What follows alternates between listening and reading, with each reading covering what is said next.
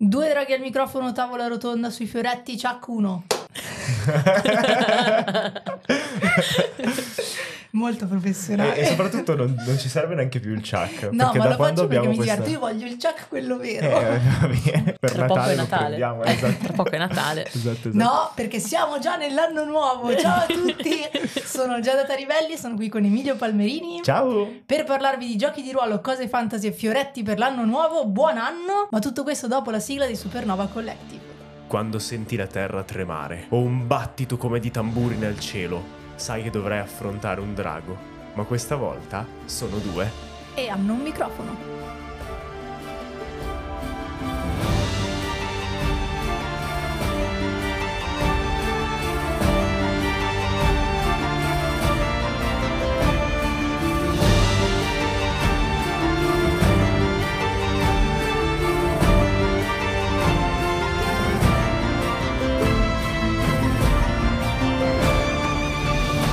Oggi siamo in compagnia di Silvia e Selene dell'associazione Tarantasia Lodi, l'ho detto giusto? Giusto, Ok. corretto. Due master di grande esperienza a livello di giochi e di fiere, perché boh, avete un conto di quanti tavoli avete portato in fiera? L'abbiamo fatto gli anni scorsi.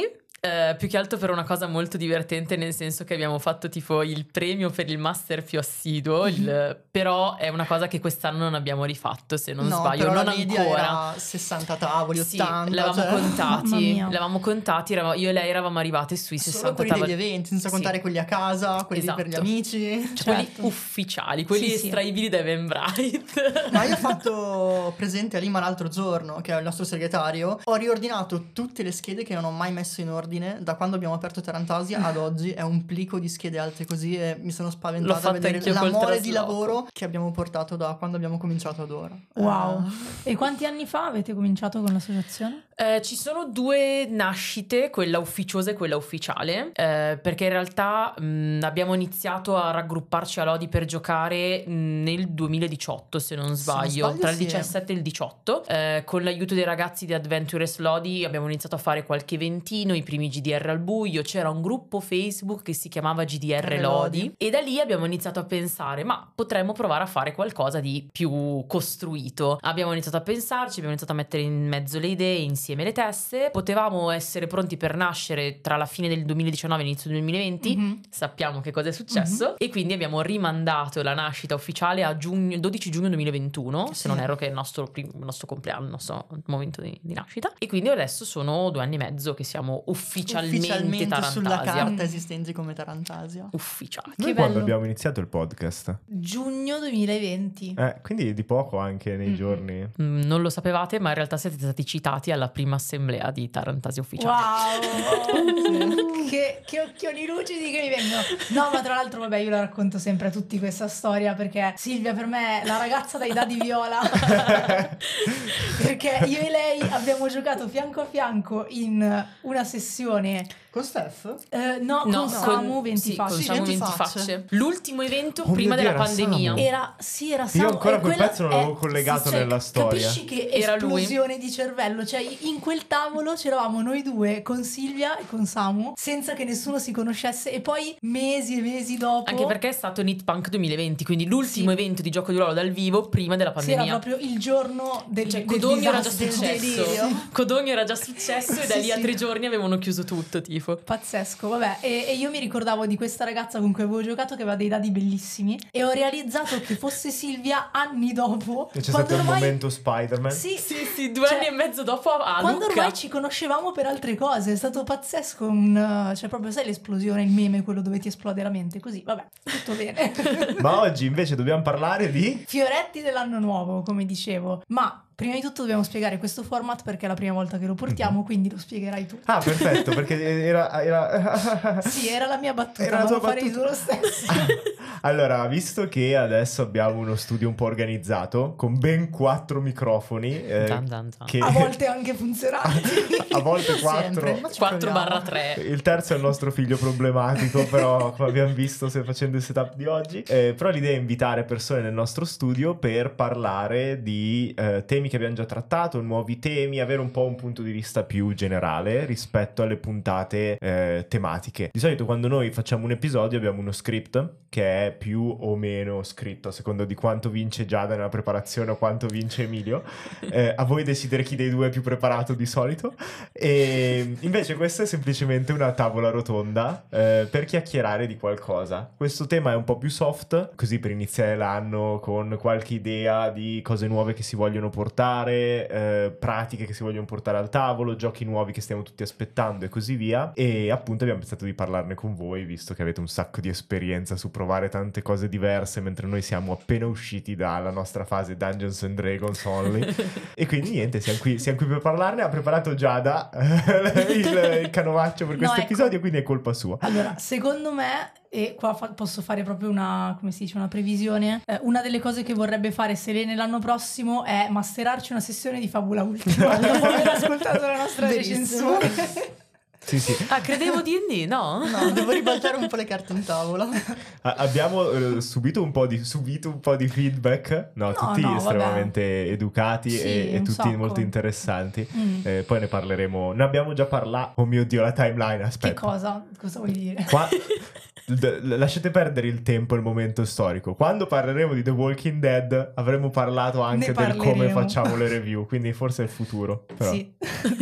no, ok, vabbè, partiamo da- dalla prima domanda che è quali idee appunto volete provare a mettere in pratica nei vostri giochi durante il prossimo anno? Quindi proprio a livello di metodologia, non so come dire. Hmm, domanda proprio col botto. Mm-mhm. Perché mm, una particolarità del masterare come facciamo noi è cercare di non essere ripetitive. E se Mhm. le penso che su questo possa essere Sì, infatti hai d'accordo. sempre due o tre one shot diverse perché i giocatori che trovi all'evento potrebbero essere quelli che trovi al prossimo o quelli che hai trovato allo scorso e quindi Potrebbe Ok. essere lo stesso ragazzo che è venuto a provare lo stesso sistema un anno e mezzo fa e fagli fare la stessa cosa è brutto. Mhm. Quindi noi ci troviamo spesso quando portiamo gli eventi sul territorio, in fiera è un discorso diverso, ma proprio sul territorio a pensare questa cosa l'ho già fatta, se l'ho già fatta non la posso rifare. io li ho ritrovati anche in fiera, quindi esula il discorso territorio. Però in fiera, me, in fiera me lo autogiustifico, cioè in fiera non potevo essere preparata. Mhm. Sul territorio cerco di portare sempre qualcosa di, di nuovo. Quindi è una domanda difficile perché io mi lascio ispirare dal momento. Nel Ok. senso che a, secon- a prescindere dal sistema, perché quello che credo, quello credo che venga un po' a seconda delle influenze del momento, eh, della novità che è uscita, di quello che ho voglia di provare in primo come giocatore, a seconda de- dello spirito che voglio portare al tavolo in quel momento, decido che tipo di avventura portare. Anche se un gro- una grossa differenza per me è one shot o mini campagna. Cioè, se faccio Ok. una mini campagna cerco di portare qualcosa, cioè di portare qualcosa in più al tavolo. Vorrei che alla fine delle due o tre sessioni il giocatore porti a casa uno zainetto emotivo. Durante la one shot è un po' più complesso. Di solito io vado in più cacciara, cosa che invece è molto diversa per, Sì, per no, io e la cacciara non andiamo d'accordo. Me piacciono le cose collegate bene, eh, fatte in un certo modo, strutturate. E questo non vuol dire che in realtà io preparo in maniera molto articolata, molto precisa quello che ho in testa. Anche perché, se vogliamo citare ancora Fabula Ultima, io sono stata una, nar- una fan della narrazione condivisa ancora prima che esistesse Fabula Ultima. Io ho sempre avuto bisogno di giocatori propositivi per seguire le loro idee, per intramare, intrecciare poi appunto ciò che loro buttavano sul tavolo in qualcosa di diverso. A me piace e sono nata game master proprio perché eh, non mi piace scrivere, ma mi piace sedermi al tavolo e non avere aspettative, o meglio, avere una vaga idea di quello che potrebbe succedere, perché comunque un filo conduttore ci deve essere sempre, ma sedermi al tavolo con l'idea che oggi non so che cosa accade, perché dipende da cosa i giocatori propongono. E questa è una cosa che io cerco di riproporre anche magari nelle one shot, che per quanto devono essere ovviamente railroadate, perché devono stare entro un tempo di chiusura, devono comunque farti provare le meccaniche del gioco, dare quell'elemento magari aleatorio extra sulla scheda, che mi piace moltissimo, che può comunque darti una sfumatura diversa da una one shot all'altra, e per quanto magari il filone principale sia lo stesso, ho visto one shot identiche giocate in maniera molto diversa ed è una cosa che io apprezzo molto. E io, avendo giocato recentemente a Wonder Home Masterless, eh, mi sono reso conto di quanto è potente per i giocatori, le giocatrici al tavolo, eh, quello che stai dicendo, no? Mm, Che Riuscire è quello a che a D&D seguire... manca. Eh, esatto,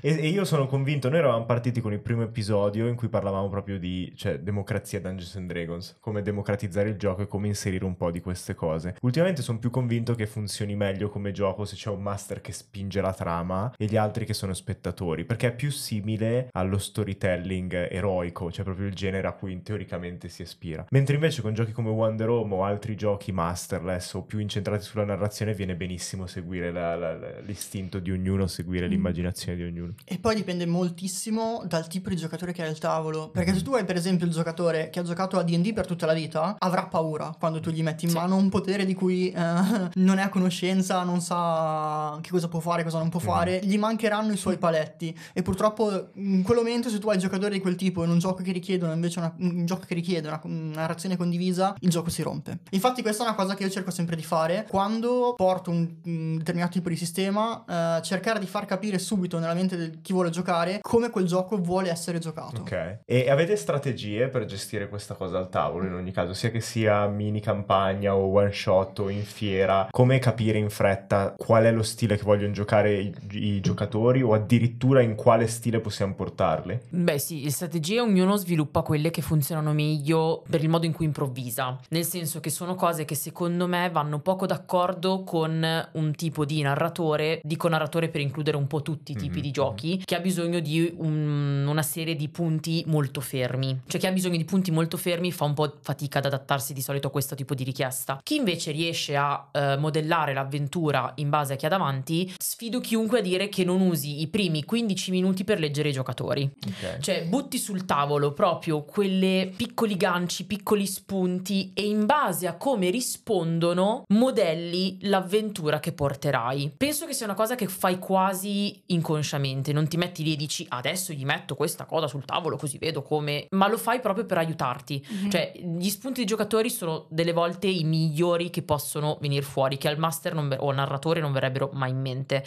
Se banalmente inizi l'avventura con qualche domanda, può sembrare che lo fai perché mm, lo chiede il manuale, perché lo chiede l'avventura, però in realtà tu stai proprio raccogliendo, cioè sono i giocatori che ti dicono senza rendersene conto che cosa vogliono giocare. Cioè, se io ti chiedo, non so, che tipo di artefatto stiamo andando a cercare, Mm. e tu mi parli di, eh, non so, una sfera magica, capisci che vorrebbero quel flavor. Se mi rispondi un unicorno ciccione, cosa che è successa davvero, capisci che È un altro tono. che sei al tavolo. Giusto. E quindi, esatto, ed è il modo più semplice, cioè dare proprio qualche piccola, mm, se- seminare qualche briciola Mhm. per far sì che siano loro a tracciare da soli la strada. Ok. Bello. E no, io mi ritrovo molto in tutto questo, sono la meno esperta in questo tavolo di, di- di- di master, e, però eh, ho fatto molta esperienza soprattutto con i ragazzi, no? Nei- perché di fatto lo sto facendo soprattutto in ambito formativo. E mm, mi veniva da sorridere prima durante tutto il discorso di Sele perché effettivamente mi sono adattata molto a tutti i ragazzi che, che ho avuto davanti di volta in volta e la stessa avventura che comunque in qualche modo doveva seguire diciamo il copione per necessità poi formative perché portava determinate tematiche in un certo modo e così via eh, però è stato incredibile vederla giocare in modo totalmente diverso da gruppi diversi. Sì E- ed è vero anche quello che dicevi tu Silvia che eh, ho usato tantissimo la prima scena che per me è la scena di presentazione dei personaggi quindi banalmente chiedo a ognuno di descrivere la scena iniziale come se fosse la sigla, tra virgolette, e per me è importante perché vedo quanto hanno voglia di approfondire, quanto hanno voglia di ruolare, quanto invece diventa difficile per loro ruolare, eh, quanto sono più interessati a- all'azione e quindi poi da lì cerco di capire anche il ritmo da dare al tavolo. Un'altra cosa che mi Sì, era anche solo mente... il, punto in cui si focalizzano quando si descrivono. Mhm. Cioè, se mi descrivono soprattutto quello che provano, quello che sentono, quello Esatto. che hanno vissuto, capisco che vogliono affrontare quel tipo di tematiche. Mamma se mi mia. parlano di quanto è bella la loro spada, quanto è robusta la loro Esatto. armatura, quanto sono grosse le loro spalle, forse vogliono andare in un'altra Esatto. direzione. È il modo più semplice per raccoglierli. Sì, Ma sì, sì. infatti mi è una cosa che anch'io eh, utilizzo sempre. In primis, la prima cosa che faccio è chiedere una presentazione dei personaggi, ancora prima di dargli un gancio. Magari Sì. gli do un'idea di quello che stanno per affrontare, quindi loro hanno una riflessione sulla quale possono lavorare e sulla quale possono riflettere i pensieri del loro personaggio, ma deve ancora arrivare il gancio. E la cosa che faccio prima ancora di cominciare a giocare è chiedere tante volte qual è eh, il livello di esperienza per due motivi. Primo, per riuscire a coinvolgere e non tenere fuori dal tavolo i giocatori che magari sono più timidi per inesperienza o non sanno come entrare, quindi so che dovrò aiutare quel giocatore a essere partecipe e soprattutto eh, se mi faccio un'idea dei giochi che hanno giocato, come appunto dicevo prima, eh, so da che parte spingere e come fargli capire il flow e il filone del gioco. Esempio pratico, mh, citando sempre D&D per uh, conoscenza, quindi... Uh, e perché è il gioco parag- migliore in ogni caso. metodo di paragone che tutti conoscono e 7C, l'azione di D&D si risolve sul breve termine. Tu mm. compi un'azione, tiri il dado e positiva o negativa. 7C invece vuole una cosa più ampia, più sul lungo termine. Tu descrivi quello che vorresti fare, il filone di azioni, però è molto cinematografico. Tu in un tiro di dadi in realtà fai tante azioni mm-hmm. e questa cosa è una cosa che mh, ho visto molti giocatori fanno fatica a comprendere. Infatti uno dei giochi che faccio più fatica in assoluto a portare in fiera è 7C, perché se mm. uno non ha idea di come si gioca, diventa una tavola di legno ed è uno dei giochi peggiori in assoluto. Okay. Quindi se io so che ci sono giocatori che l'hanno già giocato o magari hanno l'idea di come dovrebbero affrontare quella, quell'idea, sicuramente il primo lancio che qualcuno farà sarà di quel giocatore, perché glielo vorrò in qualche mm. modo tirar fuori, vorrò invogliarlo per mostrare agli altri come andrebbe approcciato okay, quel gioco. Da, quindi un mini hanno... tutorial in pratica. Sì, anche perché da master non tiro i dadi, quindi non posso farti vedere come l'azione andrebbe svolta, ma se c'è qualcuno che ha capito o magari conosce il gioco, sicuramente eh, è un, un, forte traino per chi magari invece deve prenderci dimestichezza. N- non apro la parentesi, perché sennò finiamo a parlarci per tutto l'episodio, ma io sto pensando che quello è il modo anche per risolvere i combattimenti nel teatro della mente di Dungeons and Dragons. Cioè invece mm. di considerare tiro e vedo se colpisco e basta e quanto danno faccio, ma descrivo proprio un pezzo di azione, descrivo un pezzo tematico del combattimento. Però mm. chiudo... magari ne parleremo in un'altra no, infatti, occasione. Cioè, lo sto scrivendo... diventa complesso meccanicamente. Eh, sì. però secondo me Eh, io uso la dichiarazione di intenti, cioè nel senso dimmi che cosa vuoi fare e poi capiamo chi agisce prima e faccio un'azione complessa.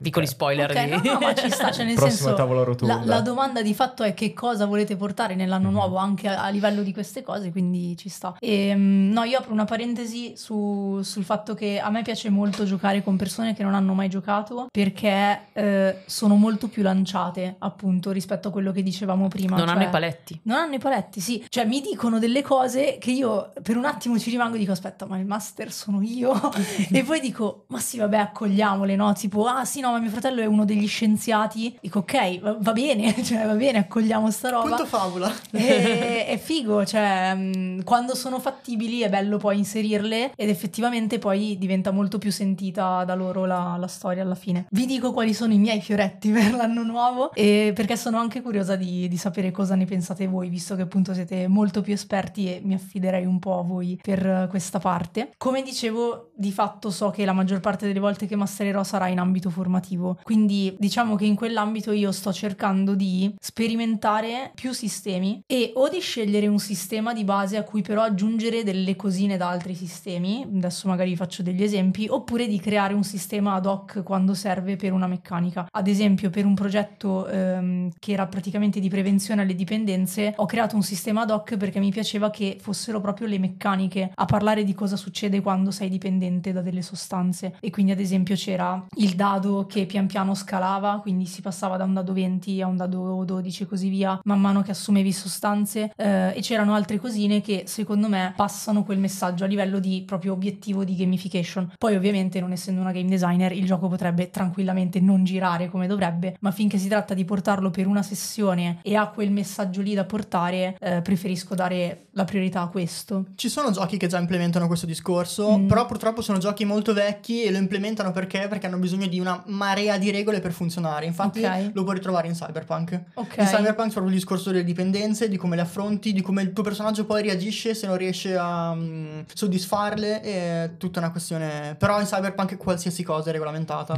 Quindi queste piccolezze di solito le puoi trovare proprio nei giochi vecchi perché regolamentano qualsiasi cosa, però proprio per questo da giocare sono molto complessi e tante volte troppo, mm-hmm. perché c'è veramente un sacco di materiale inutile, ma hanno degli spunti interessanti perché se hai bisogno di quel qualcosa il gioco vecchio te lo offre. E invece appunto prendendo piccole, co- cioè piccole cose, prendendo in realtà, eh, però è difficile da spiegare quello che faccio. Allora, ad esempio nel turno di guardia, no? Con quest'ultima come dire, storia che stiamo giocando, che è sul tema dell'identità, eh, è una cosa molto supereroistica, molto stile The Boys, si chiama, Mhm, ok? sì. Infatti tutti quanti i ragazzi, io non l'ho mai visto The Boys, loro, ah, è tipo The Boys, è tipo The Boys, ok? Con meno violenza Com- per tutti i sì. genitori Sì, che sì, vorrebbero sì, mandare giusto. al turno di Sì, guardia. Io non ho idea non ho mai visto neanche The The Boys. Boys, ho visto il primo episodio e ho detto ok, non fa per me. No, no, è devastante. Mo- Ok. cioè, è più simile, no, Gore, neanche splatter, Invincible. non eh, vabbè, so. super Beh, sono ragazzi che sviluppano dei superpoteri Ok. Devono indagare su come sia successa questa cosa, bla bla bla. Io mi sono basata in realtà a livello di meccanica principale eh, praticamente sul sistema di eh, Tales of Equestria, nel senso che ogni caratteristica Quindi è molto abbinata, semplice.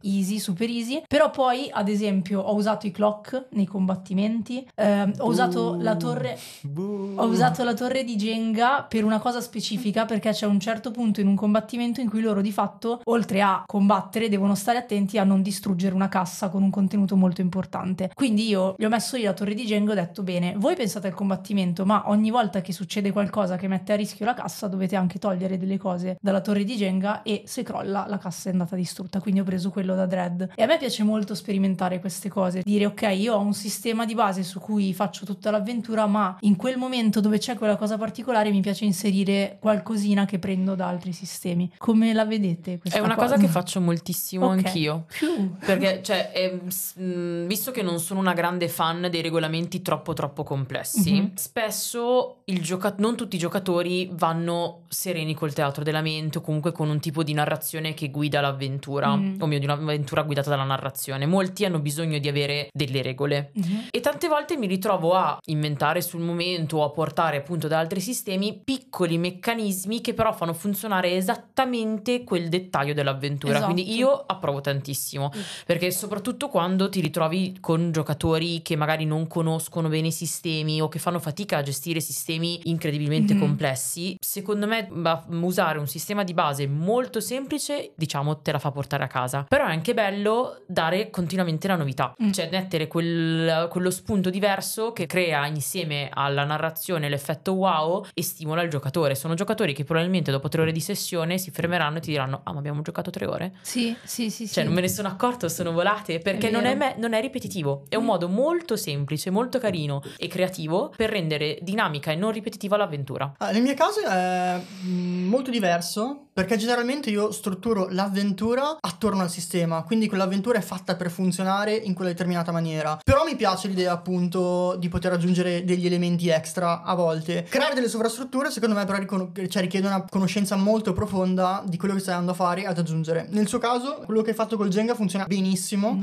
perché Dread funziona sul fatto che hai il discorso di tensione, di, eh, dell'errore, dello sbaglio, che qualcosa può crollare. Quindi inserire l'elemento per indicare che la cassa pericolante è fragile, si può rompere, funziona perfettamente perché tu hai preso una micromeccanica strutturata su un concetto e l'hai inserita in qualcos'altro. Quindi in questo caso è perfetto. Però secondo me per aggiungere appunto questi piccoli dettagli bisogna comprendere molto bene che cosa voglio andare a aggiungere a quel Mhm. tipo di avventura. Sì, E- conoscere molto bene la Sì, micromeccanica per Ma inserirla in un conoscere anche contesto. bene il manuale e il contesto, perché Sì, tante sì, volte sì, i sì. giochi vogliono essere giocati in una determinata maniera e se io lo forzo a essere qualcosa che non vuole, il gioco mi risponde e in malo modo di solito. Quindi devi anche avere il gioco che ti permette di aggiungere quel qualcosa. Per questo serve una conoscenza secondo me molto profonda di quello che vuole essere il gioco. Sono portato anch'io a pensarla così perché approccio sempre i giochi più dal punto di vista del game design e di cosa mi può offrire per lo storytelling che voglio portare. Perché io voglio costruire storie e uso il, il gioco come strumento, quindi paradossalmente sono all'opposto ma arrivo alla stessa soluzione. Già da per quello che fa nel turno di guardia tu non hai neanche bisogno di ripetibilità, quindi se Mm. fun- ti basta che funzioni quella volta, non Sì, c'è sì, neanche sì. bisogno che diventi un sistema vero e proprio. Sì, sì, ma poi con i ragazzi il gioco può essere molto più tranquillo, più, Più libero. naturale. Sì, Mm. esatto. Cioè, Beh, deve poi- essere un sistema semplice con tante novità e innovazioni che li tengono attenti. Quindi, Mm. in realtà, quello è un contesto ancora diverso e lì funziona per altre ragioni. Quindi, sarebbe un discorso che si potrebbe ampliare su mille sfumature. Poi c'è anche la questione che appunto, cioè finita la sessione non devi proseguirla, quindi Mm. cioè già in un ambito one shot introdurre qualcosa che deve funzionare nell'ambito di due ore, tre ore è più semplice. Se deve essere una cosa fatta in un contesto così specifico, per assurdo la complessità del contesto la rende ancora più facile da applicare. Mhm, sì. Per assurdo. Mi ritrovo in tutto quello che avete detto e l'altra cosa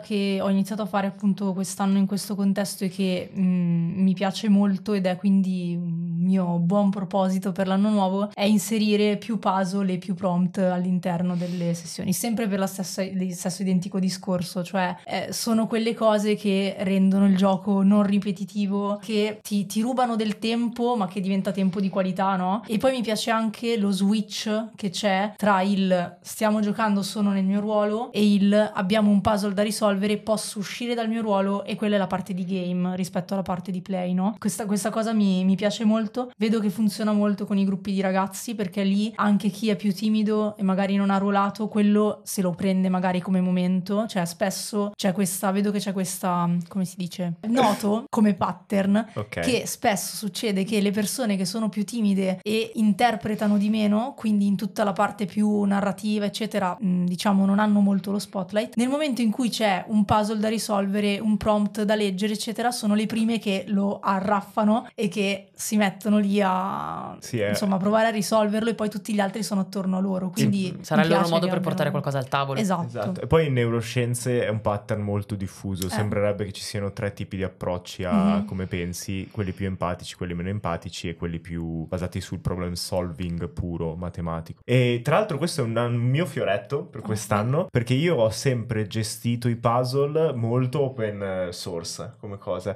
Quindi lo butto lì e poi quando vedo i giocatori che arrivano a un'idea figa che li entusiasma, quella è la soluzione. Anche se magari non era la soluzione che avevo pensato io, non era il Molto comodo. Sempre fatto, no, l'ho fatto anch'io. Funziona bene, non, non- non rischi che ci siano tempi morti a un Sì, certo sì. punto. Eh, con quello che abbiamo fatto assieme dei Longobardi, i puzzle che avevo Sì. creato, mi sono divertito un sacco e mi ha aperto il famoso Tana del Bianconiglio, perché ho iniziato a studiare criptografia. E quindi da qui al prossimo anno, cioè, ho- sono pronto con cifrari di Cesare, aritmetica modulare, sarà un disastro per i miei giocatori. Cioè, gli metterò lì le Evviva! cose. Se non, le- se non riuscite a decifrarle, cavoli vostri, rimangono lì, non Questo è il motivo per cui Storia di Vapore non andrà avanti, perché non c'è modo. No, ecco. Io e Viola che proviamo a risolvere queste cose proprio non ci vedo. Lo farò però, su cose secondarie, non lo farò per bloccare la storia principale, se no rimango qui. E infatti qua io volevo parlare secondo me di quelli che sono i pro e i contro di questa cosa. Pro secondo me con eh, gruppi di ragazzi e adolescenti funziona benissimo, loro hanno bisogno di- del gioco, a volte Mhm. anche fisico, di staccare quel momento di Mm. interpretazione con qualcosa di più proprio tattile, tangibile. Sì, sì. I contro secondo me sono che io beh sono una grande fan del show must go on, quindi o lo fai con cose di secondario, come dicevamo prima, o a volte se poi eh, le persone non hanno la capacità di risolvere quell'enigma, il gioco si blocca ed è un problema. Quindi bisogna dargli degli altri agganci per poterlo risolvere. E spesso, questo però lo riconoscono i gruppi magari più adulti, loro vogliono il gioco di ruolo. Se tu gli metti il prompt extra, eh, lo recepiscono in malo modo. Quindi devi anche capire al tavolo come può essere mh, accettata la cosa. Beh, Secondo- la via di mezzo può essere però sviluppare una serie di aiuti che si Mm. sbloccano con Sì, delle sì. meccaniche mm, Con roleplay, Del gioco, sì, con le no, meccaniche infatti. del gioco, cioè se faccio un tipo di prova e ho successo, ottengo un aiuto. Sì, di solito io la gestisco in questo modo. O se convinco lo spy master della regina, no? il, Mm. il- signore delle spie, il ragno, quello che volete, ma ha la capacità di iniziare ad aiutarvi a decifrare. Eh, sì, esatto, sì, devi cioè- agganciare sempre la componente gioco di ruolo con la componente gioco meccanico. Se Sì, io sì. mi blocco col gioco meccanico, devo avere sempre qualcosa che il mio personaggio, anche tramite abilità, può avere per sbloccarmi quella situazione. Anche perché io potrei avere magari, mh, cioè io, io persona potrei non avere una capacità deduttiva particolarmente sviluppata, se invece il mio personaggio ce l'ha, è giusto che questo tipo di caratteristica che in qualche modo avrò fatto in modo da mh, inserire all'interno della scheda venga fuori. Mhm. Esatto. Perché altrimenti allora vorrebbe dire che io persona devo riuscire a sollevare una Certo. libreria, però non lo Sì. posso fare, cioè è la stessa cosa. Il mio obiettivo è riuscire a recuperare un po' la sensazione dei Soulsborne, Dark, Soul- Dark Souls, Bloodborne, no? Dove, cioè, quando ti conquisti, eh, superando la difficoltà, imparando qualcosa, eh, è ancora più, ancora più valore, no? Metterli sulle side secondarie potrebbe Esatto, essere una bella soluzione. esatto. Cioè, la storia Mm. comunque va avanti, però se ottengo quella cosa in più, Esatto, perché io non posso farlo sul tiro del dado perché è randomico, quindi non, Mm. non è che puoi migliorare a tirare un dado, però posso farlo sull'ingegno. Puoi migliorare a barare nel tirare il dato. Quello sempre. Sullo schermo. Soprattutto se è uno schermo, esatto. Io non riesco, non riesco a fingere, sono Tu- terribile. Tu sei, perché sei ancora giovane e innocente. Povera piccola master. No, comunque su- sui prompt, ad esempio. Quale tiro eh, del dado dietro allo schermo? Di cosa stiamo parlando? Ma nessuno Scusate, li guarda più, cioè noi, li fa- noi facciamo Io rumore. rumore, rumore per giusto creare per capire dire terribili. No, e la no, cosa no. bella è lanciarlo anche quando non serve, perché vedi i giocatori... Sai, eh, eh, perché in realtà tutti, tutti i master, le master esperte, hanno una rana, come quelle rane che fanno il suono della Che però fanno il rumore però del fanno il dado. rumore del tiro del dado, quindi non devi neanche più tirare il dado. Vabbè. No, comunque rispetto ai prompt e al fatto di magari inserirli anche per cose secondarie, ad esempio nell'ultima avventura di cui parlavo prima, a un certo punto quando loro entrano in questi laboratori degli scienziati, eh, io ho inserito dei faldoni, cioè proprio stampato dei faldoni tipo schedari con un sacco di informazioni, cioè se tu le leggi tutte ti puoi fare un po' il puzzle completo della storia, non è una roba che loro devono necessariamente trovare per andare avanti, eh, è una roba in più. E quindi mi piace l'idea che sia un premio che loro ricevono fisicamente se esplorano bene tutto lo spazio, cioè che non è appunto come in Dungeons and Dragons vai, c'è la trappola, superi la trappola, trovi un bottino, ma è ti do qualcosa di più sulla storia, sei riuscito ad andare nell'archivio, sei riuscito ad entrare, hai avuto l'idea di cercare determinate cose, gli lascio lì proprio una cartelletta con dentro delle robe e poi a quel punto di solito chiamo la pausa e loro hanno questa mezz'ora di pausa che in realtà passano a leggersi tutti i faldoni a Bellissimo. dire ah oddio ma allora ho capito com'è la storia e a me questa cosa casa tantissimo quindi vorrei implementarla in tutte le, eh, le sessioni che faccio non soltanto in quelle con i ragazzi Poi metti delle porte con della nebbia, ok? e delle lanterne. Tu metti, metti fuoco con una spada al centro o cose simili. E poi- poi scop- vedi che Non lo fai il in fretta, ragazzi. Come vai? Invece, mh, sempre riagganciandomi al discorso di prompt, eh, parlo di un altro fioretto che ho io appunto, cioè in realtà cerco sempre di portarlo avanti ma voglio implementarlo sempre di più. Riagganciandomi al discorso che magari ci può essere un gioco logico-matematico dove io giocatrice magari non ho eh, le competenze o l'interesse banalmente per risolverlo o completarlo, in quel momento io potrei sentirmi esclusa Mhm. dal tavolo, quindi fuori. Uno dei, dei miei mh, obiettivi è creare un mondo, un tavolo il più inclusivo possibile.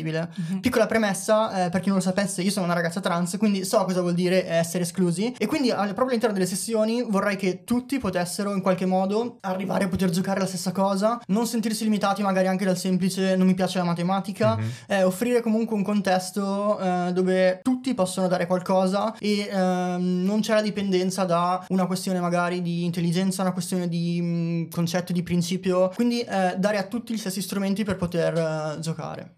Condivido tantissimo questa cosa e uno dei miei fioretti è arrivare a fare una, scle- una scheda a prescindere dal sistema di gioco che sia totalmente inclusiva, perché mi rendo conto di quanto sia difficile, cioè di quanto alcune persone davanti a una scheda ricca di informazioni, poi ovviamente a seconda del sistema è più o meno complicata, Dungeons and Dragons stiamo tutti guardando te. Eh, altro per il doppio valore, quello è veramente brutto per le Sì. persone. Sì. Sì. E mi rendo conto di quanto sia difficile e ad esempio una cosa che ho iniziato a fare eh, per quanto riguarda quei giochi in cui ogni caratteristica è associata a un dado, eh, gli faccio usare dadi ad esempio di colori diversi e gli dico di, colo- di colorare la casella. Ovviamente eh, in questo caso sto parlando di sessioni che ho fatto ad esempio con ragazzi con disabilità e questa cosa ha funzionato tantissimo, eh, così come ha funzionato al posto di descrivere l'equipaggiamento mettere un'immagine con le, le cose che avevano e lasciare che fossero loro da lì a prendere spunto, no? Però è, è una cosa a cui non, non cioè, sento di non essere ancora arrivata proprio perché esistono tanti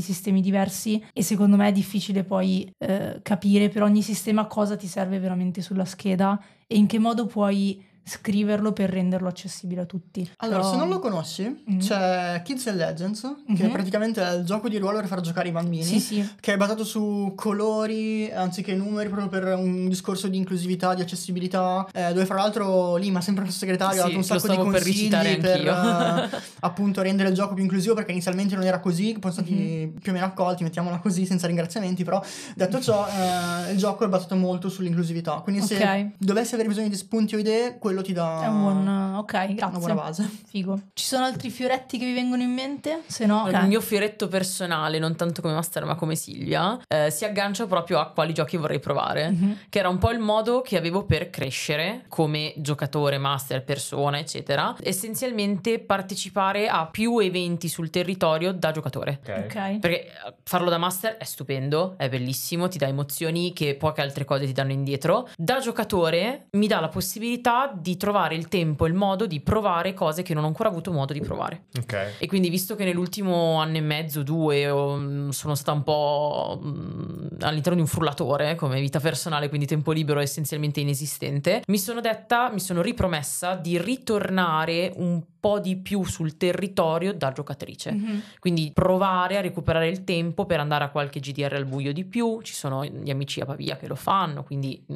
io ho la fortuna di essere vicina, posso andare. Tante associazioni che lo fanno anche a Milano, quindi nulla da togliere alla nostra a cui andrò avanti a partecipare, però vorrei anche Mm. aprire un pochino il mio bagaglio di conoscenza dei, dei- dei giochi, dei sistemi, anche solo per capire cosa mi piace e potermi arricchire in questo modo. Il mio problema al tavolo come giocatrice in questo caso è che o conosco la persona che ho davanti come master e quindi mi fido del suo operato, o tante volte mi sono trovata a trovare giochi che magari non mi sono piaciuti perché non erano stati compresi.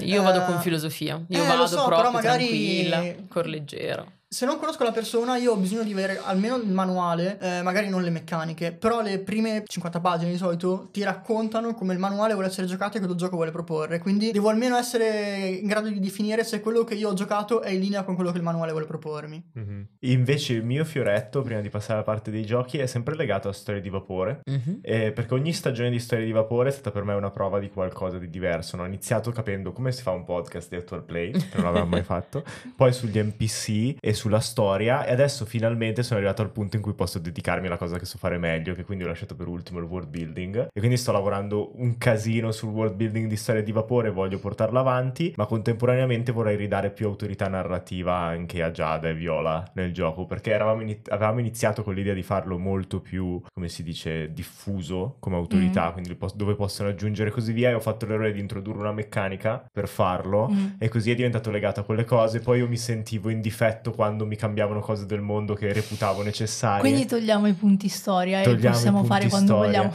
Sì, Lasciamo cioè, le fabule ultima non, le- le- le- tu non sai, non sai che cosa stai No, aprendo. ok, poi ne parleremo. Questo signori è tipo la condanna di Esatto. Emilio da Emilio. Sì, vabbè, nel senso in Wonder Home mi avete già dimostrato di essere abbastanza brave, così Ma non lì la eravamo frase più Olga e pa- paternalista possibile. No, cioè, tentiamo di fare una narrazione dove Sì, non sì. si risolvono i problemi con quell'autorità, ma semplicemente se Sì, ne sì, creano sì. di nuovi, si creano challenge. Però vediamo come, come viene, come si può fare. Mi piace, bene. Abbiamo parlato tanto di territorio, l'abbiamo citato in alcune occasioni. Se avete voglia di provare, mh, io e Sele facciamo parte appunto dell'associazione Tarantasia. Giochiamo soprattutto a Lodi. Ci trovate anche in giro per la Lombardia e oltre, ma soprattutto a Lodi. Quindi seguiteci su Instagram e mh, da lì troverete tutti i vari link. Ma al di là di noi, perché io sono di ampie vedute, provate il territorio in generale. Trovate le associazioni vicine a casa e buttatevi. Mh, tornerete a casa molto più ricchi. Sì, esatto. E visto che spingiamo molto su questo, a noi fa piacere vedere i giocatori partecipi e vedere che effettivamente il gioco di ruolo si diffonde e la voce si sparge. È la nostra missione, quindi ci fate un favore se partecipate. L'unico effetto collaterale è conoscere bellissime persone e divertirvi. E le oh no! Poi è il cinquantesimo di Dungeons and Dragons, quindi quale occasione migliore per spingere anche tutti gli altri giochi di ruolo assieme e non lasciare solo ad Asbro la, Ok. la pubblicità. Mi sono salvato. Eh, sì, certo. corner.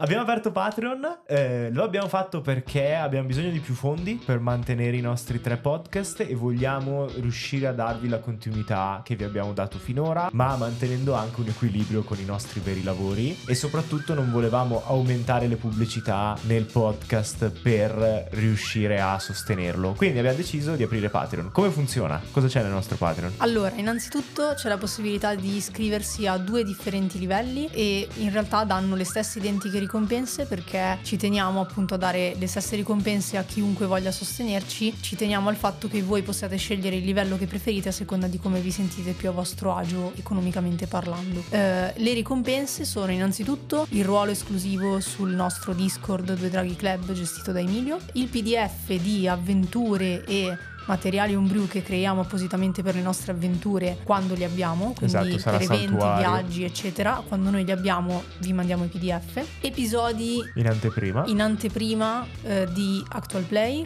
principalmente di Sidecast e se riusciamo anche di Storie di Vapore. E poi eh, degli episodi invece inediti, quindi eh, Due Draghi Unlimited, che sarà un podcast dedicato soltanto ai Patreon, in cui di fatto parliamo senza limiti, senza filtri e senza editing di argomenti vari, quindi non soltanto legati al gioco di ruolo, ma Fantasy e fantascienza. anime, telefilm, culture. eccetera. Però anche ad esempio eh, nuovi giochi di ruolo, eh, One D&D e così via, cioè tutto materiale quello aggiuntivo, tutto quello Sì. che- di, di cui non riusciamo a parlare nei nostri podcast. nella principali. programmazione di Due Draghi al microfono. Se volete sostenere questa nostra avventura andate eh, su patreon.com slash 2 draghi plus, scritto 2 draghi plus, patreon.com slash 2 draghi plus.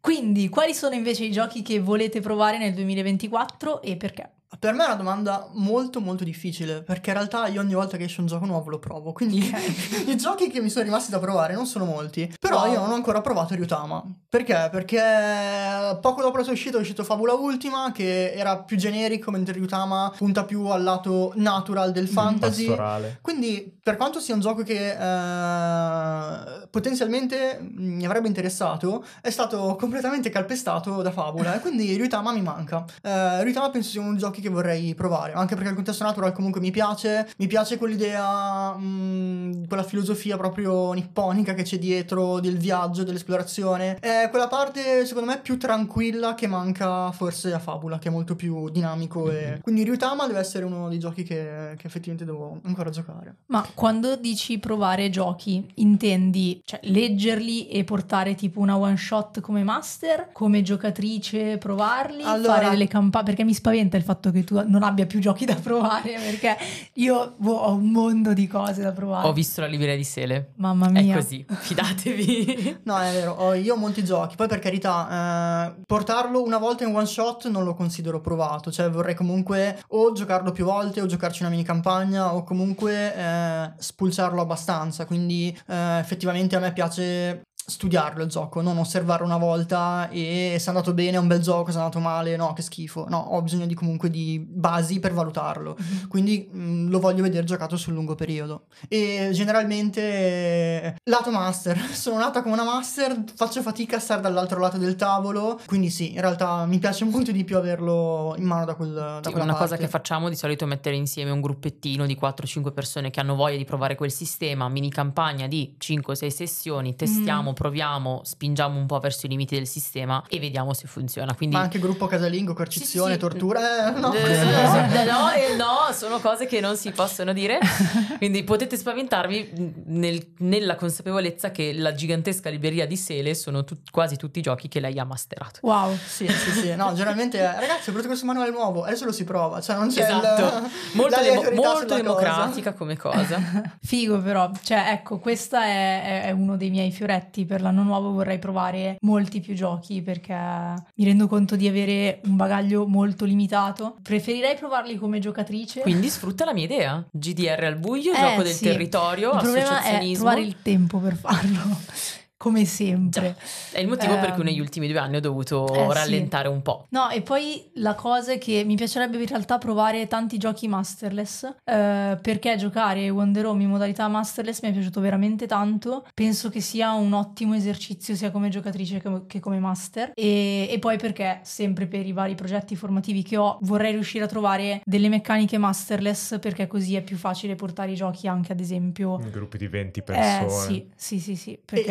soprattutto soprattutto delle autorità a tutti, quindi tutti sono obbligati Sì. a partecipare. Eh, Esatto. torna al discorso del tutti giocano. Sì, Sì. sì, sì. E poi, cioè, per alcune tematiche, secondo me, mh, Masterless potrebbe essere più eh, congeniale come cosa. Quindi, vabbè, vorrei provarne un sacco. Prima Però di non so passare quali a sono. Silvia e ai giochi che vuoi provare, ci fai una descrizione di Ryutama? Allora, Ryutama è un gioco che si ispira anche lui ai JRPG giapponesi, quindi richiama quel tipo di stile, però in un contesto natural, Mhm. quindi un contesto dove eh, la tecnologia è pressoché inesistente, eh, le società sono divise più che altro in villaggi, piccole città, eh, la natura, gli spiriti hanno eh, una predisposizione sulla narrazione, cioè il fulcro è quello, magari. Hai adirato lo spirito della foresta, hai offeso la natura, hai offe- e quella ti risponde, quindi è proprio un contesto naturale dove però giochi quello che potrebbe essere appunto eh, una narrazione ispirata a quelli che sono i JRPG giapponesi. Quindi meno meccanico probabilmente di fabula, ma eh, più centrato appunto su quell'aspetto natural che eh, vabbè uscirà ma deve ancora uscire. Quindi eh, anche il contesto del viaggio è molto bello Mhm. perché te lo fa vivere mm, più nel profondo. È un gioco che comunque mi interessa anche proprio per la filosofia che c'è dietro. Incuriosiva anche a me, mi diverte sempre vedere come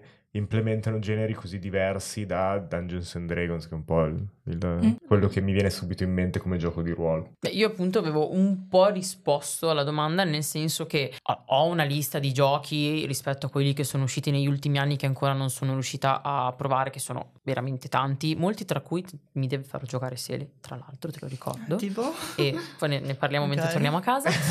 Però a parte questo, che eh, è una cosa che in qualche modo tra tavolo casalingo si può provare a, ehm, a incastrare, io vorrei proprio essere stupita. Cioè la bellezza ad esempio del GDR al buio, per come l'ho sempre giocato io, era proprio arrivare con aspettative zero, sedermi e provare qualcosa di completamente nuovo e inaspettato. Ecco, questa cosa mi manca. Mi manca proprio, quindi vorrei riuscire a, ri- a ritrovarla nel 2024 per essere ispirato a scoprire sistemi nuovi, perché no. Una volta che lo provi, lo testi in un paio d'ore, ti piace, lo puoi fare tuo e puoi riportare qualcosa di nuovo ai tuoi giocatori. Quindi vorrei trovare questo, mh, ritrovare questo modo di crescita e quindi essere stupita. E tra l'altro la cosa potente del buio è il fatto che proveresti giochi che di base escludi a priori. Però o perché dal non momento ti, ti, vai, dal momento ti lanci. o è una perché cosa... purtroppo il mercato di oggi tende a schiacciare col commerciale magari quella piccola nicchia di giochi che ha del potenziale ma viene completamente oppressa da Mm. quello che è la grande macchina. Quindi il buio è un sistema interessante perché effettivamente ti butti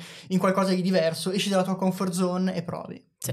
Io ho una lunga lista e, ho il, e ho il problema che adesso con le copie di review che ci mandano continua a crescere, cioè, è, è un- cioè, non, non so come farò mai a, a- a provarli. Di sicuro voglio provare The Walking Dead Universe RPG, Eh, è molto figo, tra l'altro secondo me ti piacerebbe, Selene, Mm. perché è basato tanto su... eh, ha tante meccaniche, è molto costruito, quindi mi sembra un sistema molto solido, leggendole basta ovviamente, ma spinge molte meccaniche eh, sulla base della narrazione al tavolo. Cioè hai... Sì, è il mio. hai- togli- puoi toglierti lo stress solo quando crei un momento con le, con le ancore Mm. e con gli NPC a cui sei legato praticamente, ma non c'è un modo meccanico per attivarlo, cioè non è dopo quando finisci un clock o quando utilizzi un Capisco punto, quando bene. tiri un dado, no? E mi piaceva molto come idea. Eh, non posso parlare di Alien, però voglio provare anche il gioco di Alien, eh, che dovrebbe, cioè, dovrebbe essere finito l'embargo quando ascoltate l'episodio, ma io non l'ho ancora letto, quindi vabbè. Mm. E quindi Eh, non puoi, cioè non è che non non vuoi, è che non perché voglio, è che non non puoi.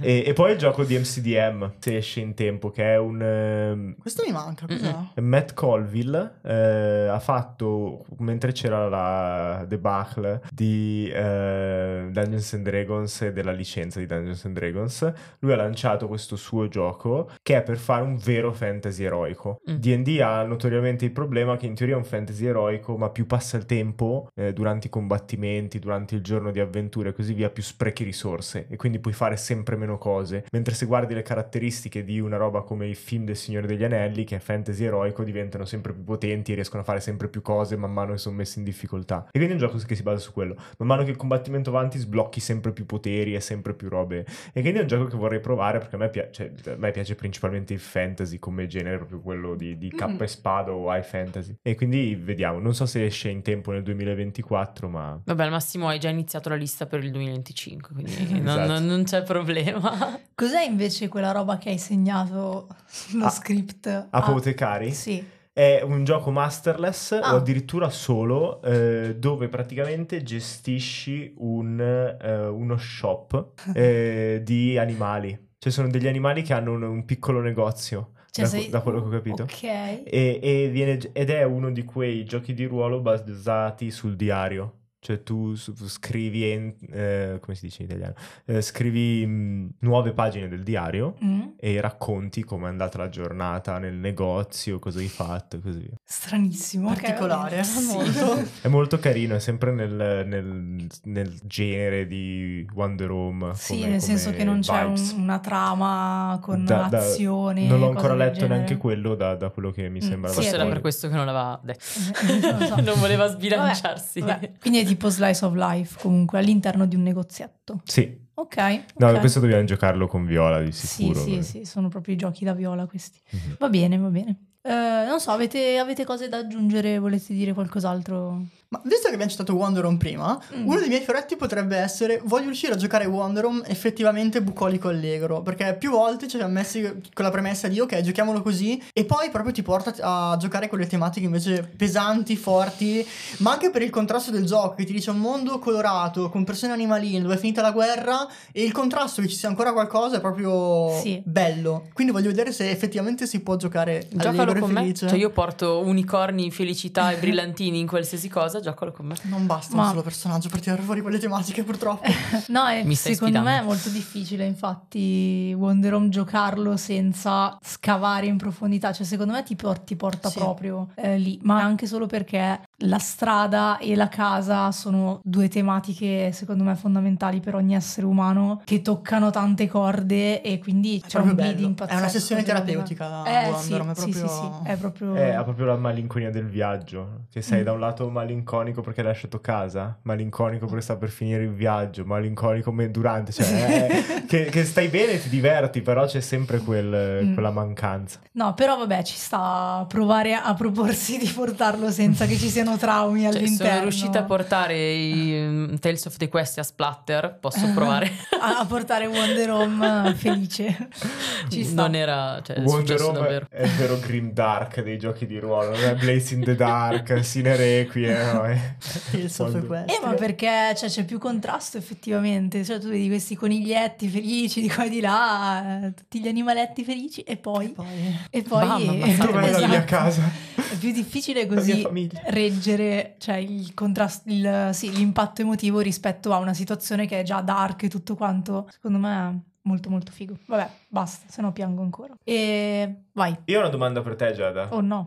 Ma visto che eh, sono comunque ospiti, Mhm. facciamo comunque la domanda finale? Che non Sì, la vedo nello scritto. È vero, sì, sì, Ok, sì. non Piacerà ancora- tantissimo a Selene questa domanda. Quando giocherai a D&D la Se prossima? sentite, la Eh. porta, se sentite la porta sbattere, è. Selene che è uscita. No. Allora, eh, a tutti gli ospiti facciamo una domanda finale che è uguale sempre in qualsiasi episodio, quindi ve la beccate. Ed è: se doveste iniziare adesso una campagna di Dungeons and Dragons, quale classe scegliereste e perché? Eh, Io vado prima io così ci Sì, pensi, sì, ci sei già devo pen- no, no, ispirata. ci devo, ci devo pensare. Potrei provare a dare due risposte. La prima è quella che porterò tra poco per un progetto di cui non, non- non parlo, ma che ho preparato e che secondo me è stato molto, molto carino. Però a parte questa, che magari dopo ve la lancio giusto per, eh, così per ispirazione, eh, a me piacciono molto le- eh, i personaggi contrast- in contrasto, poco scontati, e mi diverto di solito a fare delle schede che non ti aspetteresti troppo. Eh, sono già riuscita a portare con grande amore un gnomo paladino che adoro tantissimo e che tra l'altro Francesco mi disegnerà. Quindi eh, eh, potrei provare qualcosa che ancora non ho provato. Tipo, non ho ancora giocato un monaco in nessun tipo di one shot o campagna. Quindi p- potrei provare a giocare un monaco. Eh, potrei provare a farlo un po' in contrasto, tipo, non so. mh, Mezzorco perché non lo vedo Mm. molto leggiadro. Cioè, io mi divertirei a fare qualcosa di poco scontato e Un centauro ladro. potrei farlo. sì, sì, sì, sì. Che poi in realtà mi è venuto in mente che ho fatto un monaco, era un topino. Mao Oh. Tenzun.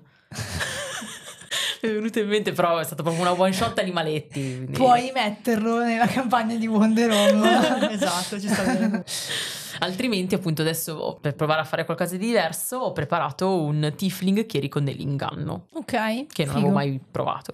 Figo. Sele? No, nel mio caso io ogni volta che gioco qualsiasi tipo di gioco di ruolo devo sempre portare un personaggio che ha delle tematiche profonde, una dicotomia bene-male, dei dubbi morali, eh, degli interrogatori, quindi penso che giocherei un warlock a questo Mhm. punto. Eh, la razza mi è indifferente in questo momento, anche umano, ma proprio per questo patto con un demone, con qualcosa, il perché l'hai fatto, il perché non l'hai fatto, il come vivi questo rapporto, eh, che cosa sei disposto o disposta a rischiare, mettere in gioco e per che cosa, eh, quali sono Not gli effetti. eh, Sì, eh, nel senso, a me piace quel- Mm. quell'introspezione del personaggio. Secondo me, eh, quella classe è quello che me lo può dare in maniera più, più presente. E tu Giada?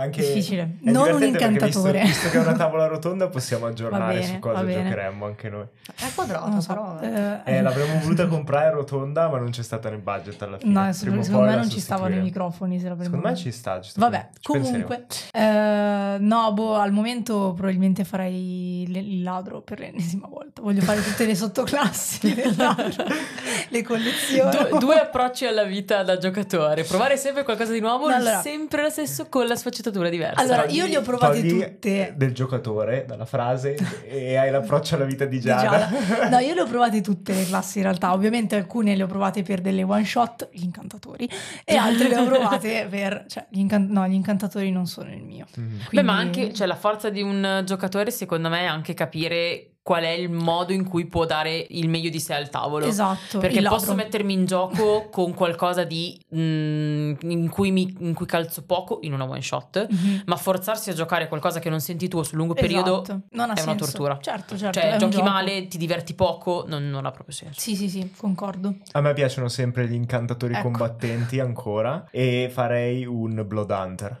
Se Ok. dovessi iniziare perché ho visto una serie sul design dei mostri di Bloodborne e ci sono di nuovo sotto a, Beh, a adesso manetta. che abbiamo detto tutte le classi, possiamo ricordare a tutti quelli che ascolteranno questo episodio che il paladino è la classe migliore del mondo. Possiamo ricordarlo a tutti. se ci può sentite suoni di combattimento Soprattutto sei un ladro in party o qualcosa del genere. Soprattutto se mentre giochi un paladino legale e buono ti addormenti alle 3 del mattino e gli altri malvagi del gruppo possono fare quello che vogliono. Il bello delle sessioni notturne. ok, allora, quindi siamo in conclusione. Grazie mille di essere state con noi, di aver condiviso le vostre esperienze. Grazie a voi. Eh. Grazie a voi per l'invito. È sempre un piacere sentirvi parlare, sentirvi raccontare cose e siete veramente di ispirazione, quindi grazie. So, lo sento. lo dico perché ovviamente non potete vederlo. per, per gli ascoltatori a casa. Esatto. Eh, se volete sostenerci potete raggiungere gli altri avventurieri nel Due Draghi Club sul server Discord oppure eh, visitare il nostro Patreon patreon.com slash Due Draghi Plus Eh, ma soprattutto l'ho già detto a posto tocca a te Giada No, potete anche ascoltare gli altri podcast che sono Storie di Vapore e Sidecast. E ci sentiamo il prossimo lunedì perché il lunedì non, è mai stato, così avventuroso.